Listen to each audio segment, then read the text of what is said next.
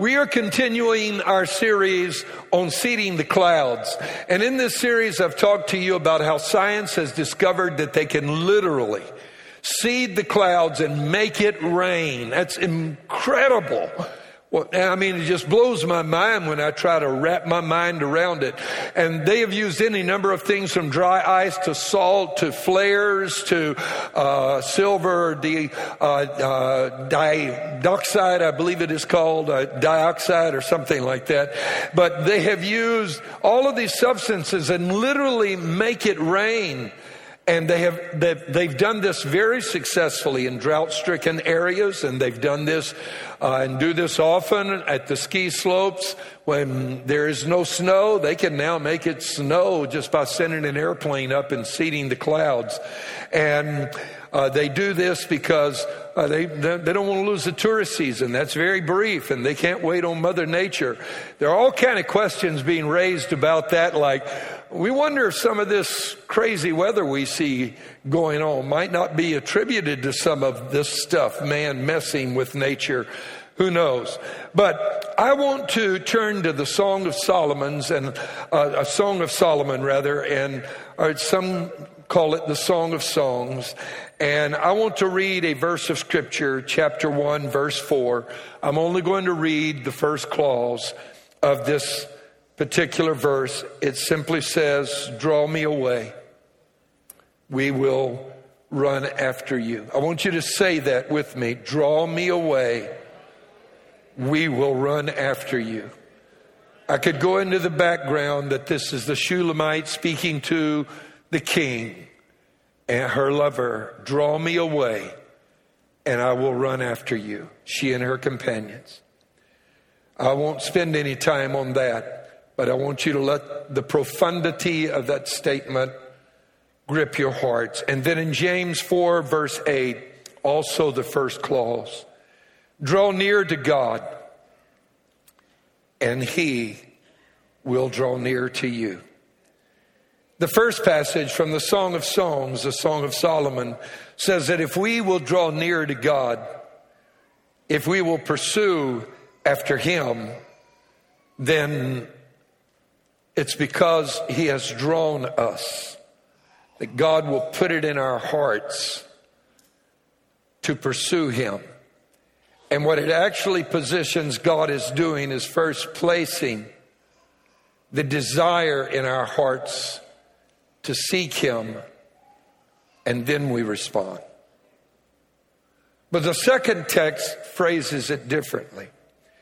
It tells us that if we will draw near to God, first, that he will then come close to us. You see the difference?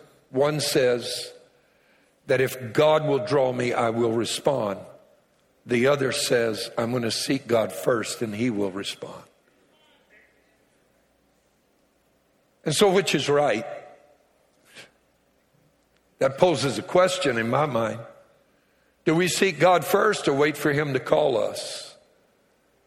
Actually, they're both right.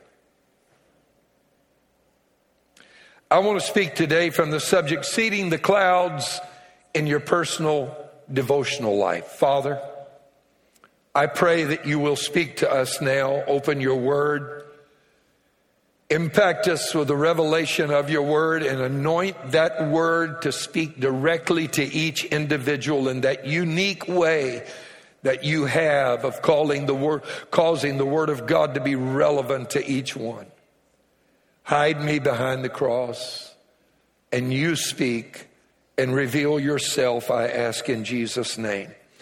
And everybody shouted and said, Amen. Amen. Rain is important. It really is. In nature, rain means the difference between life or death.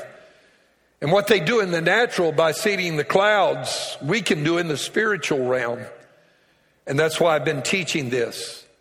There is literally no area of your life where rain can be more life changing than in the area of your personal devotional life. Now, you can seed the clouds in relationships. If you want to be friends with people, you want to have friends, show yourself friendly, seed the clouds. If you want to someday have money, you know, put something away. Don't spend everything you've got, or like many Americans do, about 20% more than you actually have. Seed the clouds for your future retirement. This applies at so many different levels, it's not even funny. You want a good marriage? Seed the clouds. Give love, and it will come back to you. But let me say this first before I even begin. It's really easy to overlook the value of rain when you are in a place where you get a whole lot of it. Think about it. You ever step outside and have the umbrella ripped apart by the wind that you are experiencing and it's raining and you get soaking wet? That's been me on many an occasion. Ever happened to anybody else? I've had umbrellas turn inside out. Here's an idea. Build a good umbrella and the world will beat a path to your door. because I've sure bought a lot of them that were not so good. I love Houston. I really do. I love the city. I love the diversity. We're the most diverse city in the United States of America. I don't know if you know that. We are. I love the food because of the diversity of people. We have everything here you can imagine from gumbo to tacos, from Moroccan food to Turkish food to you name it. Latin and South American food. Oh my goodness. Anything you want, you can find it in this city. And I do love good food. And I love the fact that everything is green here. Amen. This is an incredible city. Now, I didn't always think so. Years ago, when I lived in Louisiana and I was traveling, I would travel through this city and the traffic was nightmarish. And I used to say, Lord, if you ever call me to pastor, let it be anywhere but Houston, Texas. and I learned something. You never tell God never. Amen. I also loved Phoenix, Arizona. And before I came here, I considered starting a church in Phoenix, Arizona. I loved Phoenix. I loved preaching there. I love Camelback Mountain. I love the Superstition Mountains. I love the desert. I love the saguaro cactus. I, I loved Phoenix. I loved the people. It was a great place to be. The problem was everything was brown. And I would talk to people who lived there and I would ask them, many of them had moved there because it was a, like a magnet. It drew people from across the United States. I would ask them what they thought about living there, and they all said the same thing. They all said, We love it, except for one thing. You really get tired of everything being brown all the time. And if Phoenix is listening right now, please don't take offense to this. Amen. But do you know why Houston is green and Phoenix is brown? Anybody know? Rain. That's why. Rain. We average 50 inches of rainfall in Houston a year. That's the reason that Hurricane Harvey a few years ago was so catastrophic. We received 62 and one half inches uh, in parts on the east side of Houston in three and a half days. That's 125% more rain than we normally get in a whole year. But that was just three and a half days. Lake Charles, where I was raised, gets 62 inches a year. But Phoenix, eight. The average in the United States is 38 inches. It doesn't come anywhere close to the average. And do you know why it gets so little rain? It's because there's not a lot of evaporation going on in Phoenix. It's desert. And it has to go up before it can come down. Job, the oldest book in the Bible, tells us that in Job 36, verse 27, for he draws up drops of water, that's evaporation, which distill as rain from the midst. That's a cloud. You ever been on a mountain in the middle of a cloud? It's mist. Amen. Which the clouds drop down, there it spells it out for us, and pour abundantly on man. And what I've been just stunned by when I found this passage and some others similar to it on different subjects, and the Bible is how accurate it was. Because you, do you know when they discovered and confirmed the existence of the hydrologic cycle? Early 1900s. And yet this was in the Bible 3,600 years ago, at least, actually over that. It's amazing. God figured it out, gave us a solution, and, and 3,400 years later, man says, Oh, we got it figured out. Yeah, right there in the book the whole time. And then people say there is no God. Amen. They're an atheist. Kind of reminds me of my favorite cartoons. Amen. Calvin and Hobbes. Y'all know who I'm talking about? Calvin says, You know, I don't think math is a science, I think it's a religion. He's this precocious little six year old boy whose tiger Hobbes, his stuffed animal, comes to life when nobody's around. And Hobbes answers, A religion? And Hobbes and, and Calvin goes on to say, Yeah, all these equations are like miracles. You take two numbers, and when you add them, they magically become one new number. No one can say how it happens. You either believe it or you don't. Amen. And he goes on to say, this whole book is full of things that have to be accepted on faith. It's a religion. And Hobbes answers, and in the public schools, no less. Call a lawyer. Amen. and Calvin says, as a math atheist, I should be excused from this.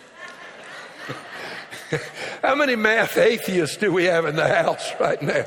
I was a math atheist when I was a kid and later came to love math. Amen.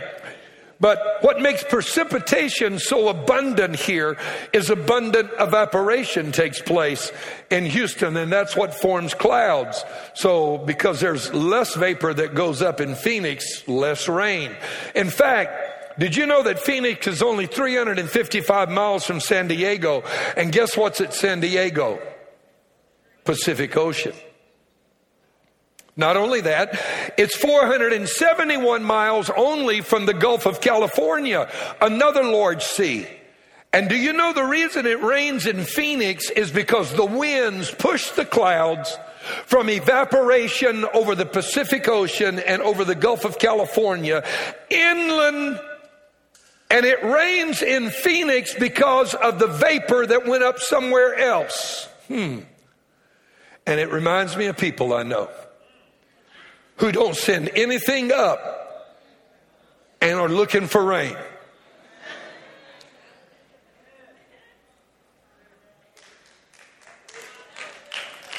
And if it does rain, they only get a little and they grumble. Why? Why? Eight inches? Come on. Why so little rain? It's because they're depending upon mama's prayers and daddy's prayers and the church's prayers and the wifey's prayers. Hello, somebody. The neighbor's prayers. You got to send something up if you want something to fall back down. Amen. How many people are living with limited rain in their lives? And in terms of the blessings and favor of God, if you don't send vapor up, nothing can fall back down. And what you receive is limited because God is stingy? No. Because God doesn't want to bless you? No. It's simply because you haven't been sending anything up. Amen.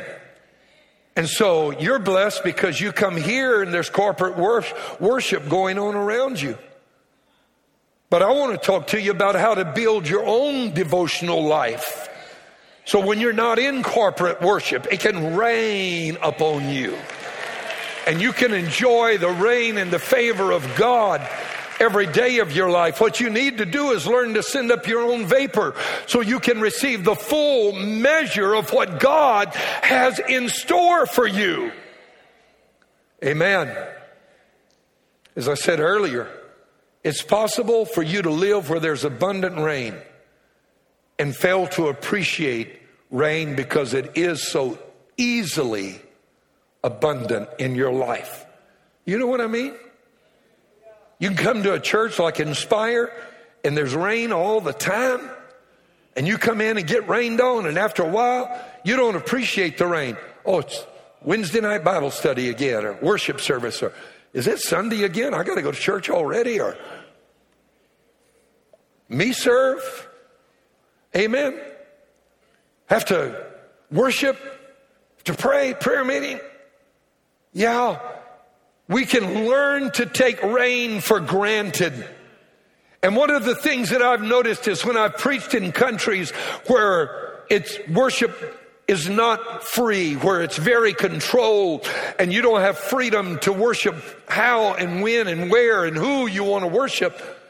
You know, those people, they come out of that, they are like extraordinarily grateful for what you and I take for granted. And I've been in those countries where we had to have literally you know, people standing at the door of the compound with the gates locked, and I've had to ride to the services laying on the floorboards because freedom of worship doesn't exist there. And we have to be underground in worship. And you cannot be openly a Christian, and in some places where having a Bible means an automatic jail sentence, and in some countries, even execution. And those people come out of that and they come into our services and tears are running down their faces because they've never been able to do this before. Oh, you, you, you appreciate the rain when you haven't had any for. Amen. And we need that in this country. And I'm going to say this because our nation is moving, and I say this Memorial Weekend because people have died to defend this nation and keep this from happening, but we're slowly drifting, and not so slowly now, toward the place where we might lose those freedoms. I made a statement whenever the pandemic first began after the first couple of months, and somebody actually became very upset at me for saying this and said that I was being, um, you know, ex- exaggerating the concern. I, I, I was being hyperbolic. And they said that they didn't agree with me when I made the statement that that pandemic was an attack of the enemy against the church because they shut down churches everywhere. And the reason I made the statement, and many other pastors did, is because you know why? They kept liquor stores open. They kept strip clubs open. Hello. You might not know this because we don't have legal marijuana here. But in states where marijuana is legal, they kept the marijuana dispensaries open. But you were fined if you opened church. Tell me that's not an attack of the enemy against the church. It is. Amen. It is. And they kept Target open and they kept Lowe's open and Home Depot open and the grocery store open. Hello, somebody. Yeah, tell me. And they said the church is not essential. I beg to differ. There is one fundamental need in your life that transcends all others. And that is the need to know God. Amen. You can seed the clouds in your personal devotional life. Child abuse went up 300%. Suicide calls in one month, 700%. You can draw near to God and He'll draw near to you.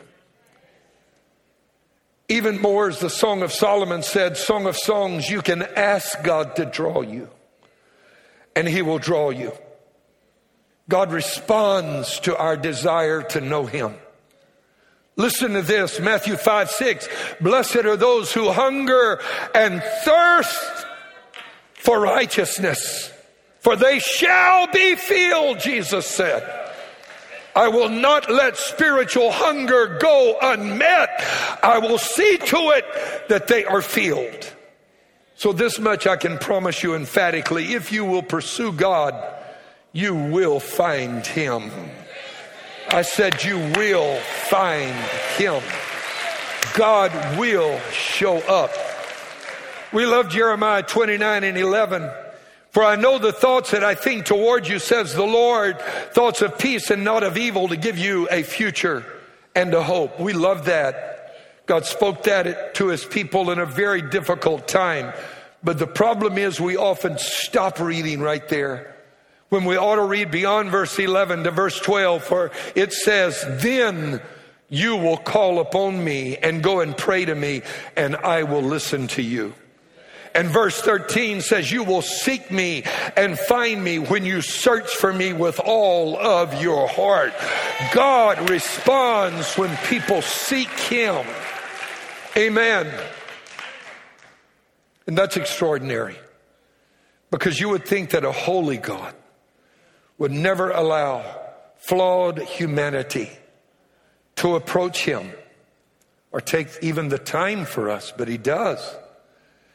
That's because he is approachable and he's not aloof and he's not distant. In fact, when you look at the Bible, you will discover that God reached out to us first. First. The second book of the Bible, God reaches out to the nation of Israel and outlined and foreshadowed in the book of Exodus, there is what is called the tabernacle. It was a tent that Moses was given the instructions for building and God told him, build it exactly the way that I'm telling you to build it.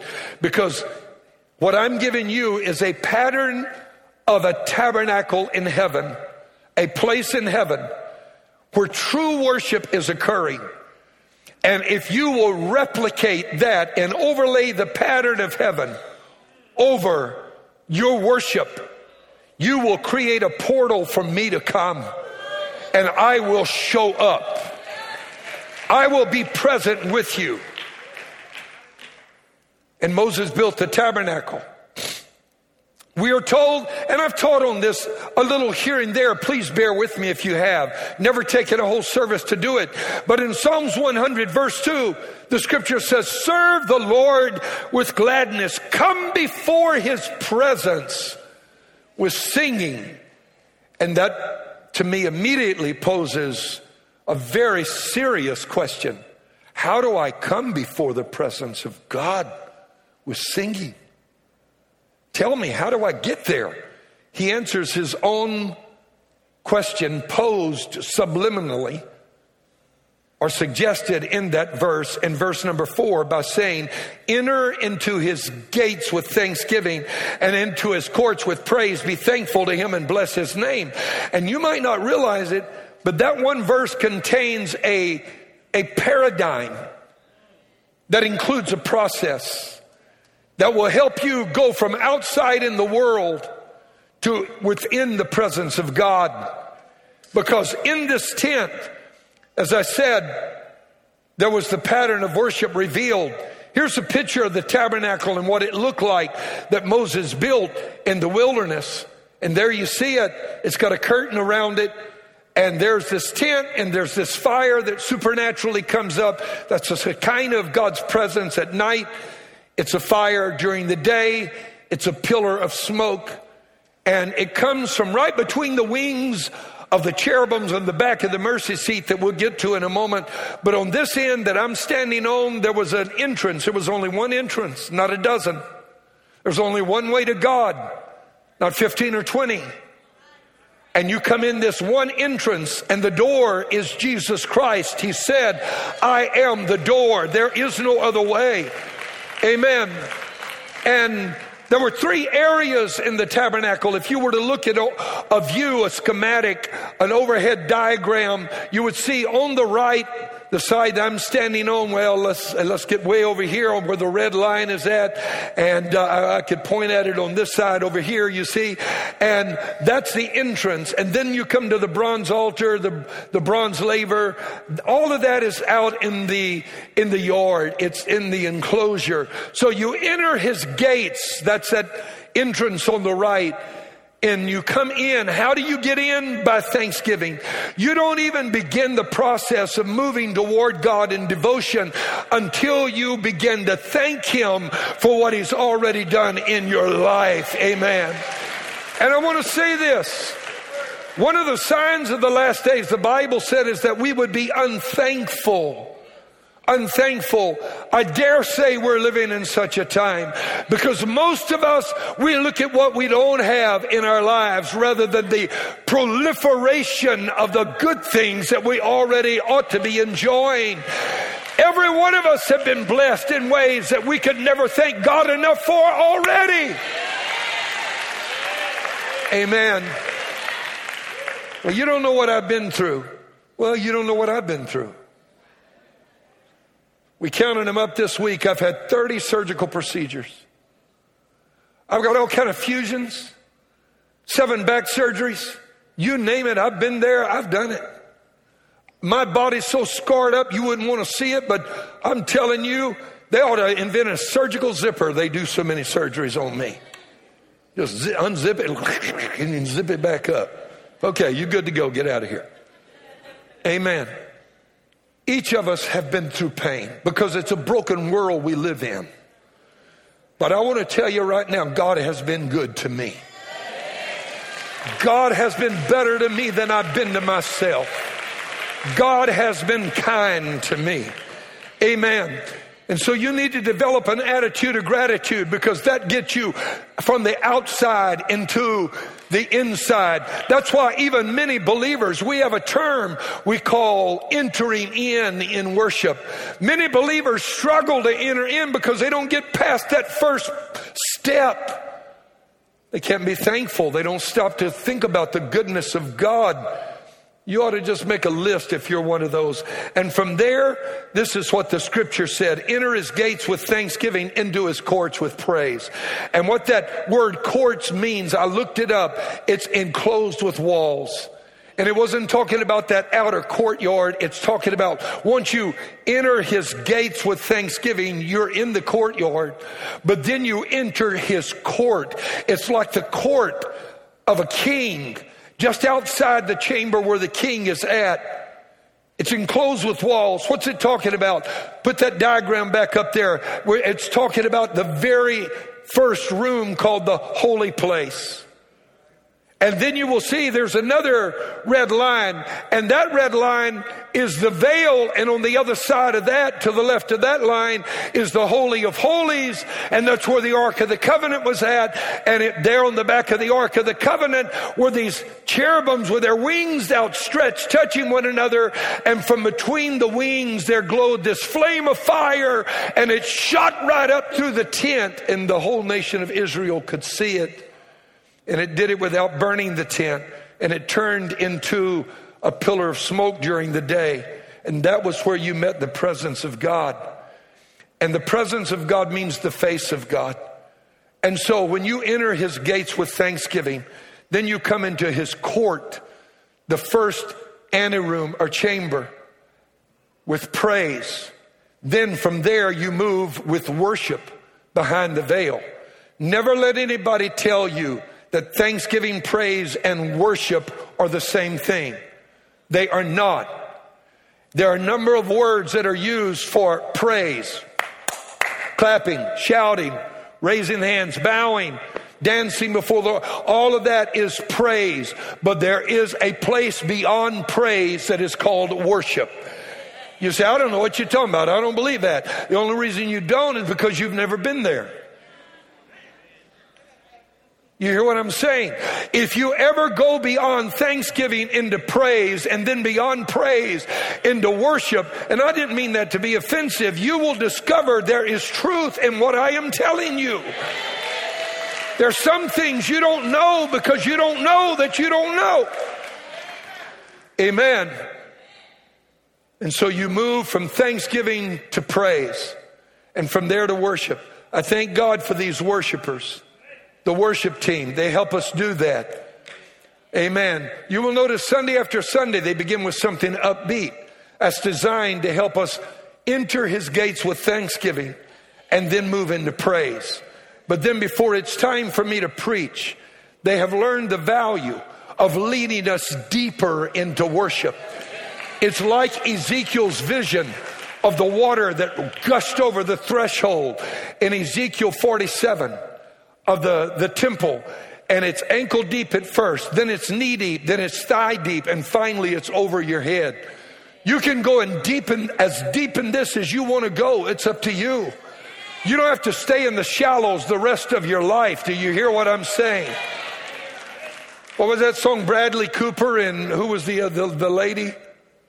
Did shallow, shallow. I, I, I'm not going to try to sing it.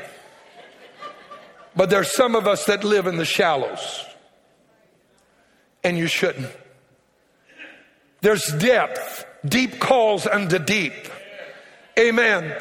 And in the most holy place, the holiest of all, there was the Ark of the Covenant, and the Shekinah dwelt there. And it's called the Ark of the Covenant for a reason. God made a covenant with man. I'm going to tell you about God. God loves covenant. God's not going to show up where people are not in covenant. God hates division. You hear what I'm talking about? It breaks the heart of God that his family is divided along the lines of ethnicity or color or whatever. God wants us to be one. There's only one race. That's the human race. Amen. That's all there ever has been. When I went in for the surgical procedure the other day, they called to do the process of checking me in and everything. And, and, and that was one of the questions they asked. They said, What race are you? I said, You got time to listen? How much time you got? Because I've got Bangladeshi and Bengali. I have Spanish, I have Portuguese, I have Italian.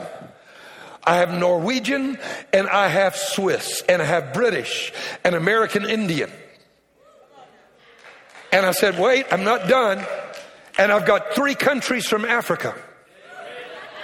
So what would you call me? Amen. We need to move away from some of that stuff.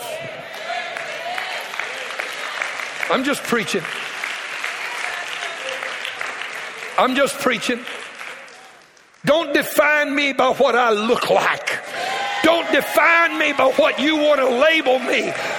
Look, I'm a child of God. I'm made in His image. I'm made in His likeness. I carry the Imago Dei.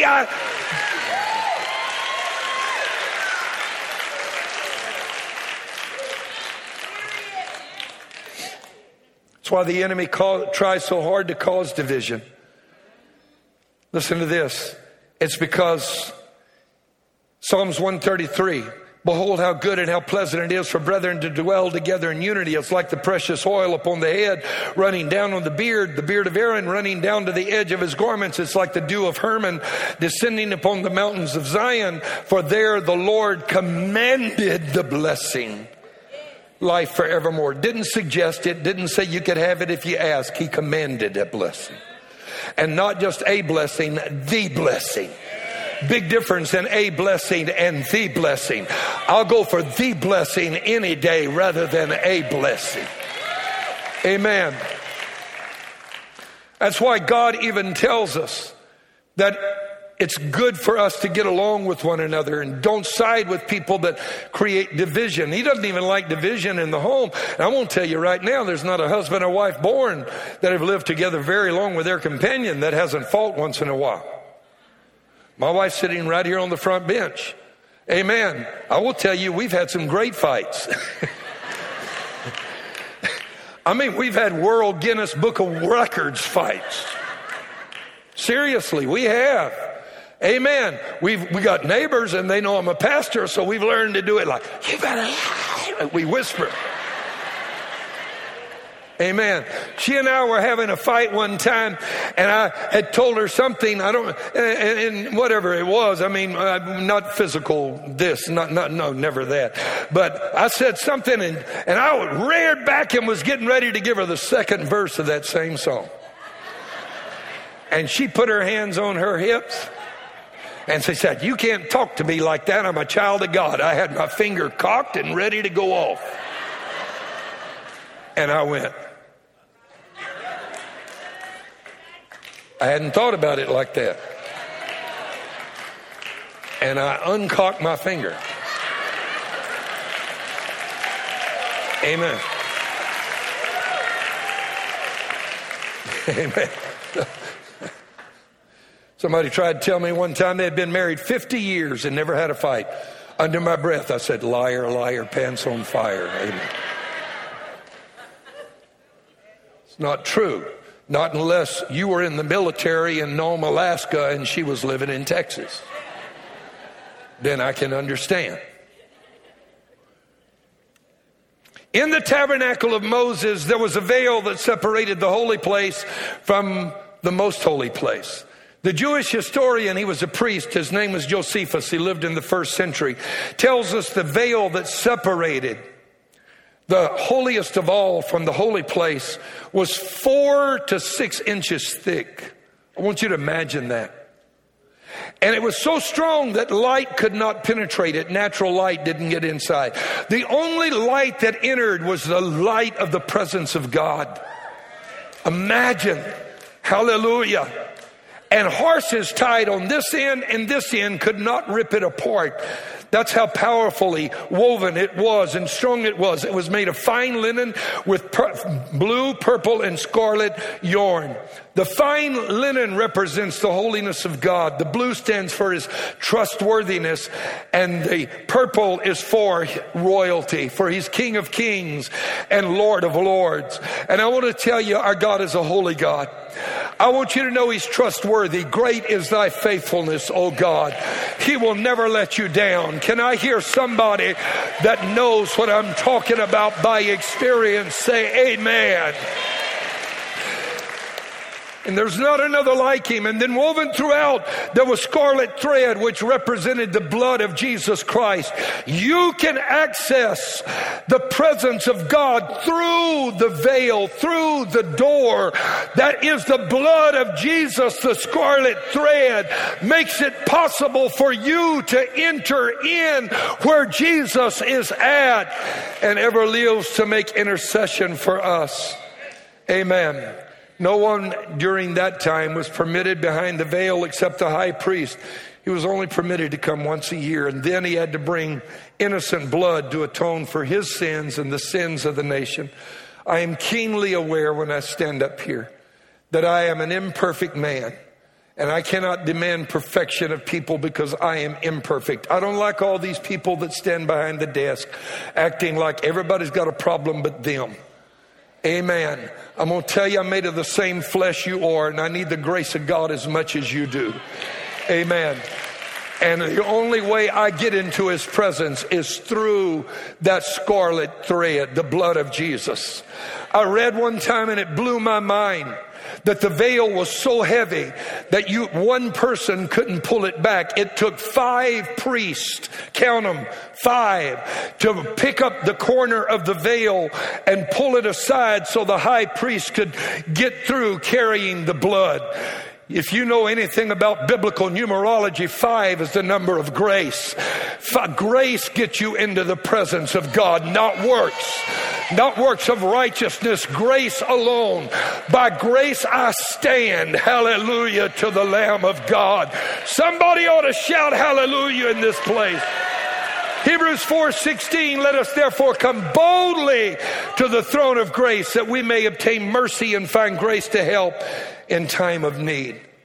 But imagine this, that heavy veil that had to be lifted by five men when it swung back into place, the priest was on the inside. That was too heavy for him to lift by himself to get out. He had to have help. And you know what that seems to be speaking to me? That it was God's intention from the beginning that we live in His presence and abide there, not just go visit Him on Sunday and then leave. Hello, somebody. God didn't just want us to show up and say, "Hey, how you doing today, God? Great to see you. Bless me and my four and no more, and I'll talk to you later." That wasn't what God envisioned for us.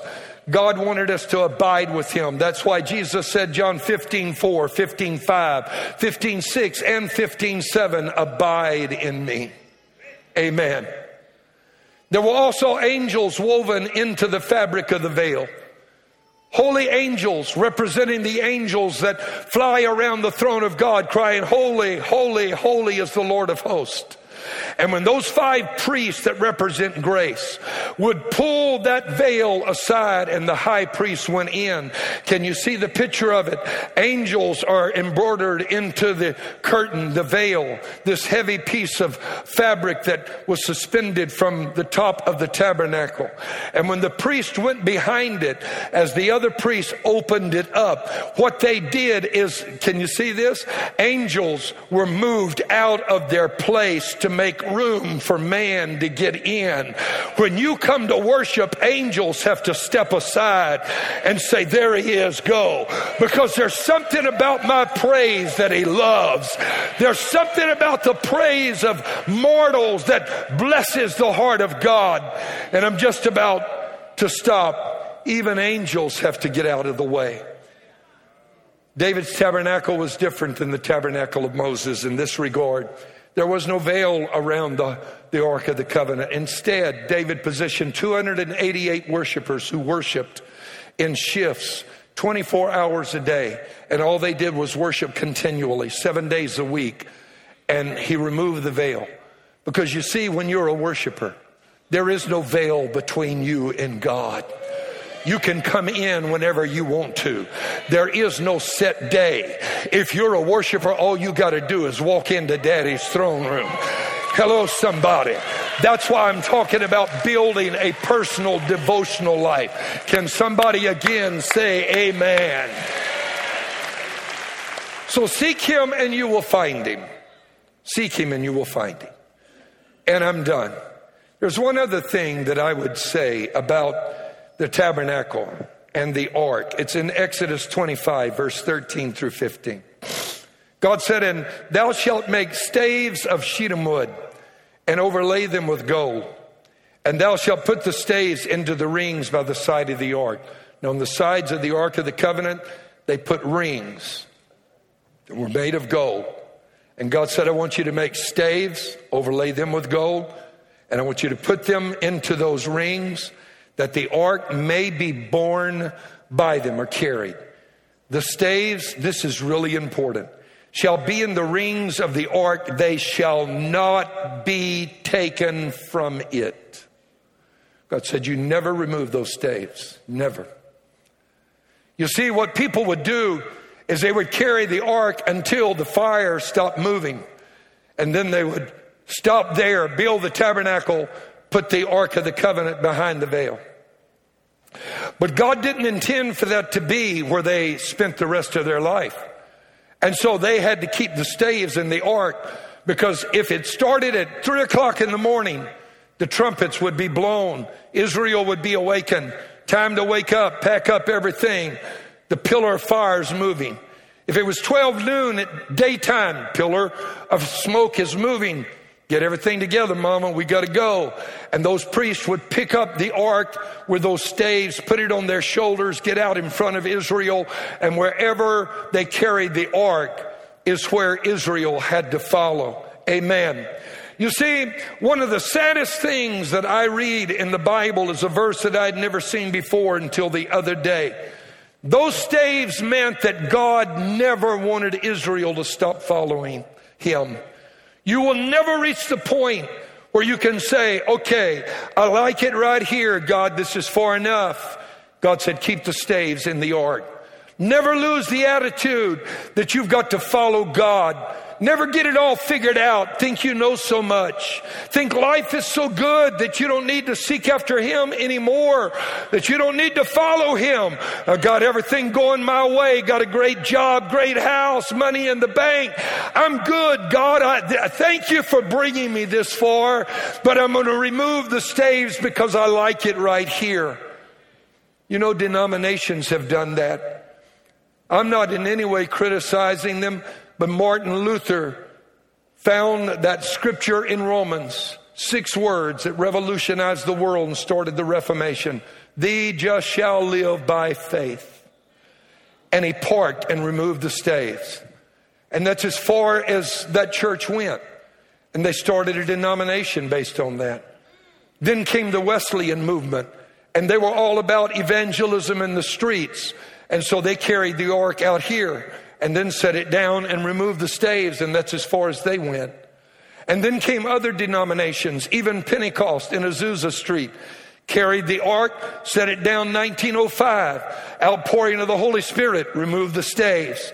Okay, God, we got it now, got it all figured out. And God said, never, never remove the staves.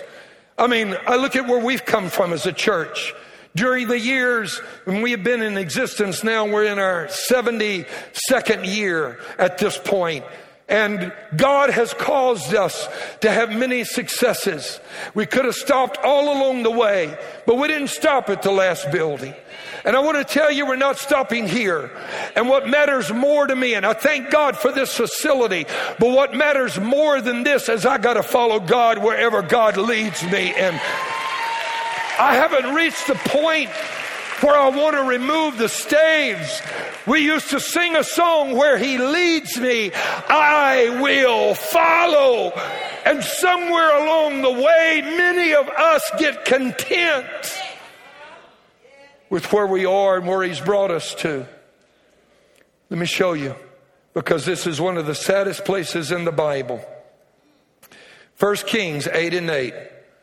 They had lived in, in the wilderness and they had made their way to Canaan and they had Moses' tabernacle and David's, and then it came time for King Solomon to build the temple.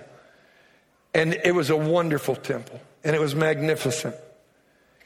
And after he built the temple, they moved the Ark of the Covenant from David's tabernacle into the temple Solomon made. And in 1 Kings 8 and 8, it says this in the King James, and they drew out the staves that the ends of the staves were seen out in the holy place. That's the outside chamber before the oracle. They kept them out there and they were not seen without, that is outside the temple. And they are there until this day. They removed the staves. Do you get the significance of that? Solomon is saying, Hey, this is pretty good, isn't it? Look at this. Look at everything going on in this temple. There's never been a temple like this. It would have cost the equivalent of billions of dollars in modern terms. And Solomon is saying, okay, God, you brought us this far. Guys, move the staves. But God said, never, you heard me, move the staves. This is as far as we need to go. And the problem with many people is they have reached a point where they're not willing to follow God anymore. And if you're going to have a personal devotional life, you've got to say, Lord, wherever you lead, I'm here. I'm ready. I will. I'll follow you. I'm not talking about moving to Phoenix, Arizona either, where there is no rain. I'm talking about constantly pursuing God every day of your life. Wake up in the morning Good morning, Lord. How are you? Somebody asked me the other day in the mentoring class that I do for um, on ministry. We had a bunch of ministers there. I think it was 110 or 20 people that we were mentoring. And questions came at the end, and um, they call it the bishop's importation now. And people ask me, Tell me what your devotional day looks like. I said, The first five hours belong to me and God. First five hours, I don't want to see news. I don't want to read news. I don't want, I, I haven't turned on a TV and I don't remember when. And first five hours, I mean, I, I say hello to my wife and all of that. And, but she knows that is my time with God. He has to come first. Seek you first the kingdom of God. I can't lead this church if I don't hear the voice of God. And whoever follows me will not be able to lead if they cannot hear the voice of God.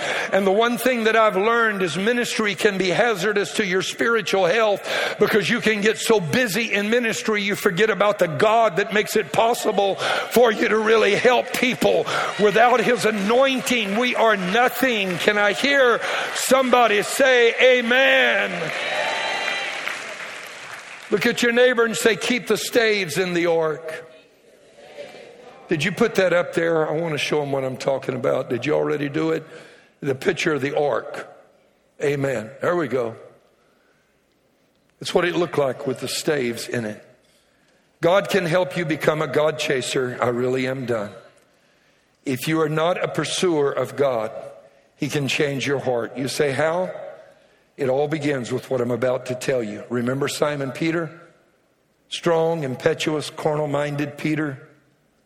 Jesus openly rebuked him in Matthew 16 23. He turned and said to Peter, Get behind me, Satan.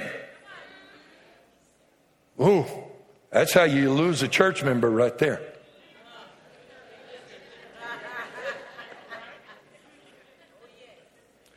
You are an offense to me, for you are not mindful of the things of God, but the things of men. The Greek word for mindful means to direct one's mind to a thing, to seek it, to strive for it. It means to cherish it in the same way as another. Jesus said, You don't seek the things I'm seeking. They don't matter to you like they do to me, Peter. All this other stuff is what matters to you. If you're going to have a personal devotional life that is impactful, stand with me right now and we're going to bow our heads. And I want you to make a mental adjustment and say, Lord, I'm zeroing in on the things that matter to you. I'm dialing in right now. I want to matter to me what matters to you, Lord.